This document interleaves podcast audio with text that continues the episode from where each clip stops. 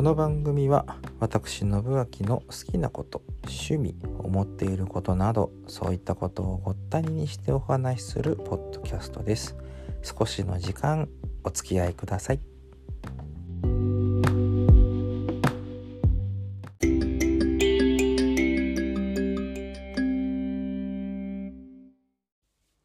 よくある話ですがね。人と話をする時に特に初対面、うん、もしくはそうだなそんなにあの気心の知れない人と話をする時に野球の話と政治の話はしてはいけないというようなね、まあ、言い伝えといいますか不分率じゃないですけれどもそういったものが世の中にはありますわな。うーん例えばです、うんまあ、伝統の一戦なんて言われる巨人と阪神のファンの方が2人偶然揃った。だけどお互いに知らない。野球の話なんかそこでしてみたらどっちがあっちがこうだ。目と目が合えば火花が散るようななんかそういった仲になってしまうようなこともあるでしょう。野球の話です。今日は。あえていたします。あの、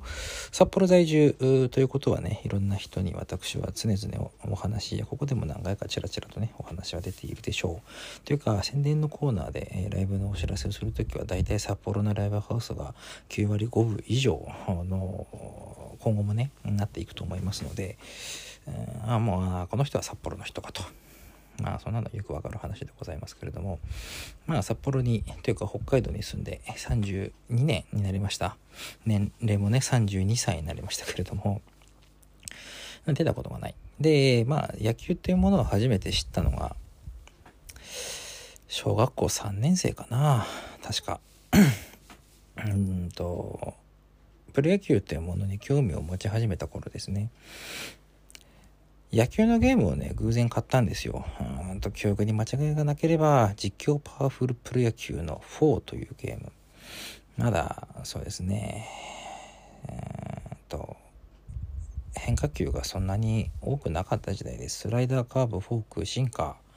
ー、シュート、もしくはシンカーの代わりにスクリューがあって、あとストレートとスローボール。フォークのところにチェンジアップ、パーム、スプリット、ナックルといったものがあったでしょうか。H スライダーなんていうものもあったでしょうか。そんな程度の変化球の時代。実況パワフルプロ野球というものを買って、まあ、えっと、媒体は任天堂64でした。それをやることによって野球というものに興味を持った。当時まだ小学校3年生、1998年でしたか。だとなると当然北海道には日本ハムファイターズなんか来るうんと前の話でございまして。なんですけどねまあやっぱり野球が好きだ。で当時ねあのテレビで放送するといえばジャイアンツ、えー、巨人軍がやっぱり圧倒的に多かった。うちの母親も巨人大砲卵焼きの時代の人間でございます。長島王いわゆる ON 法が前世を誇っていたジャイアンツの V9 なんちゅうものを肌で感じていた時代に長嶋茂雄という一人の太陽のような、うん、と言っていいでしょうあのその野球人にすっかり魅了されて、えー、引退した日には涙を流したなんていう話も聞いたことがあります。そんなジャイアンツファンの母親のところに育って、まあ私も根っからの巨人ファンでございました。今でもそうです。北海道に日本ハムファイターズっていうものが来て、うんで、まあ、大方のね、北海道の方はやっぱり日本ハム、地元の球団を応援するっていうのはとっても自然な流れでございますので、うん、多くの方は、まあ私の友達に横浜ファンがいたりですとか、オリックスファンがいたりですとか、大学の時にね、あと西武ファン、まあそれぞれいろんな、当然推しの球団が、自分の好きな球団がわんさかある。それはもう世の中には12球団あるわけですから、当然いいことでございますよ。っていった中で私はやっぱりジャイアンツというものがやっぱり好きだった。うん、テレビで見てるから強いからいやそれだけじゃないんだな。まあスター選手が集まっていた時代から今のように育成にそれなりに力を入れられるようになった。時代に至るまで、まあ、今でも FA なんかで加入する選手は巨人は圧倒的に多かったりする。金満だなんだって言われることは多々ある。それも重々承知の上でやっぱり巨人が好きだ。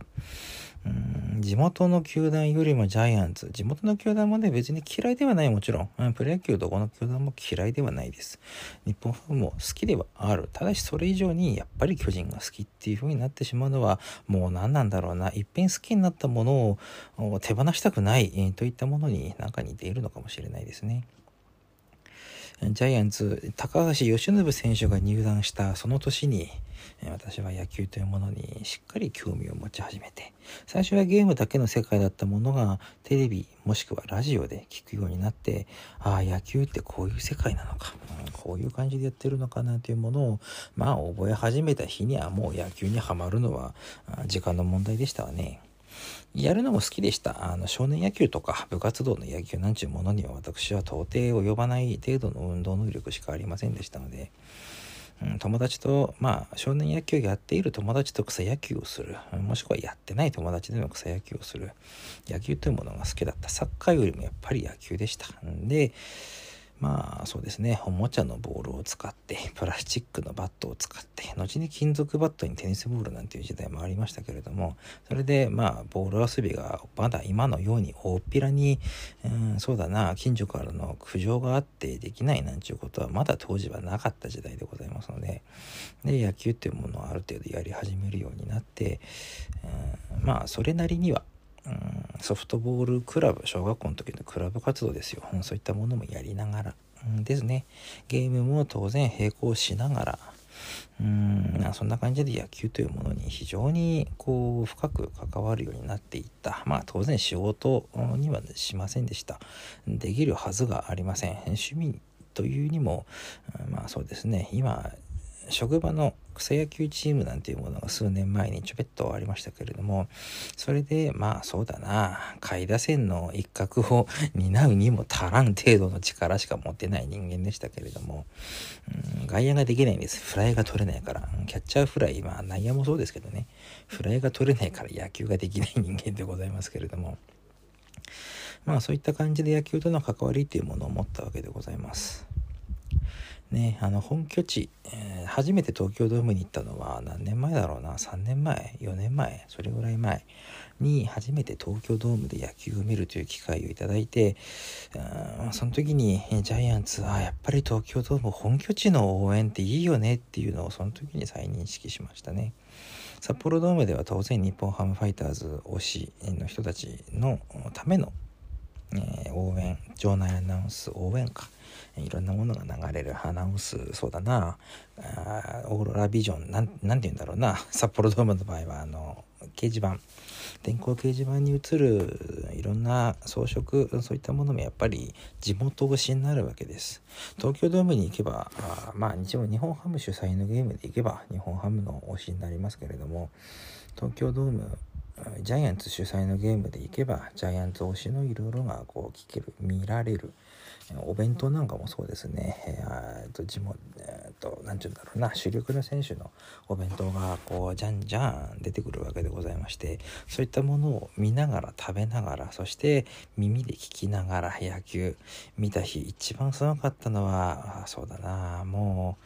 う2年前になりますか。3年前になりますか。あの後楽園の近くのホテルに泊まってみた東京ドームで見た巨人の試合どうだったかな？相手は中日だったかな？菅野圧巻の完封勝利。いやいい試合でした。あれは。なんかそういったものの記憶まだ残ってたりしますけれどもね。うんといったところで野球のとの私の関わりの話でございましたけれども。まあそうですね。本拠地で見るっていうのが楽しいっていうのは、まあ、地元の球団を推す私の場合は日本ハムファイターズを推す、うん、好き好き、うん、まあ、トップにはなれないんですけれども、まあ、当然それはやっぱり地元の球団に勝ってもらうのは嬉しい話でございます。ところがね私が見に行くとまあ勝てないんですわ日本ハムどういうわけだか。うん、去年、一昨年か、見に行って久しぶりに勝った試合を見ましたけれども、それまで何連敗したかな。もうなんか記憶にないやってぐらい負けたりしてましたけれども、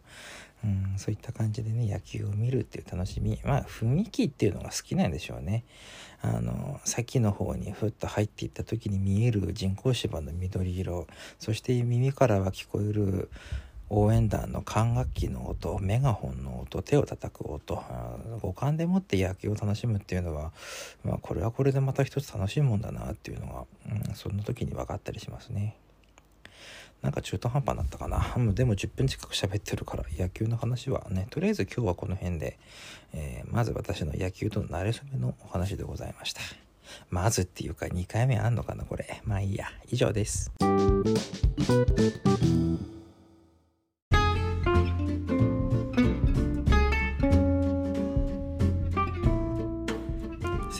時間でございますけれども前回の収録からですねとギリギリまで待ってみたんですがまだあの6月20日の詳細が上がってきておりません。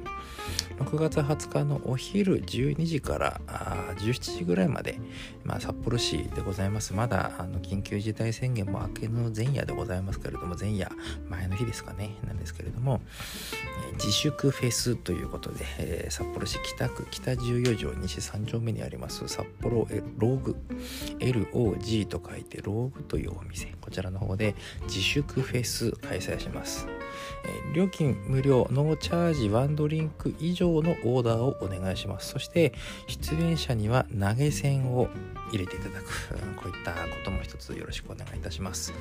えー、出演者未定時間未定でございます。開催時間だけ6月20日の日曜日の夕方あじゃないですね。お昼の12時頃から夕方5時ぐらいまでお一組大体30分ぐらいの出演でございますのでどんな形になるやらちょっと楽しみな最近でございます、えー、私とここに時々出ていただきます河野さんとの2人組シンプルノーツでの出演でございますので6月20日お昼以降ですね札幌市北区北十四条西3丁目にありますローグ LOG と書いてローグ札幌ローグの方にお越しくださいませ。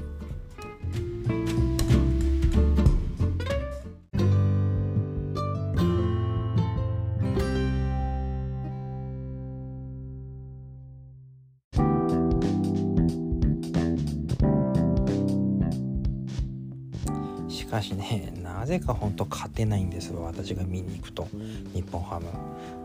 全く勝てないわけではない。さっきも言った通り勝った試合を見たことはあります。一度ではない。2度3度。でもそんなもんじゃないかなっていうぐらいですね。なぜか日本ハム私が見に行くと勝てない。勝った記憶は一度しかないというレベルでございまして。どうしたもんだか分かりませんけれどもね。一方ねジャイアンツはね今のところ勝率そうですね。6分の5は勝ってる。6見たかな？12345うん、記憶の限りで5は見てる。で4は勝ってるくらいの感じですかね。うん。なんかそんな感じでございます。私とね野球の話、えー、プレイする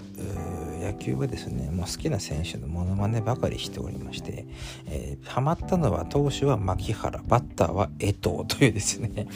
もう今となってはいつの話だみたいな感じになったりならなかったりですけれども、なんかねモノマネで野球を展開するというのも一つ面白かったような感じですね。どういうフォームが安定するのか全然わからなかったのでねなんかそういったものも含めて江藤は未だにやってますけれども。うん。はいそんな野球の話でございます。本当にねスタートで言った通り野球と政治の話はすることはできるだけ控えた方がいいのかもしれませんがまあ今回はちょうどね野球今交流戦ももうすぐ終わるということで、えー、どういった感じにねこの交流戦が終わっていくのかセ・リーグが勝つのかパ・リーグが勝つのかみたいなねなんかそういったところでちょっと気になったから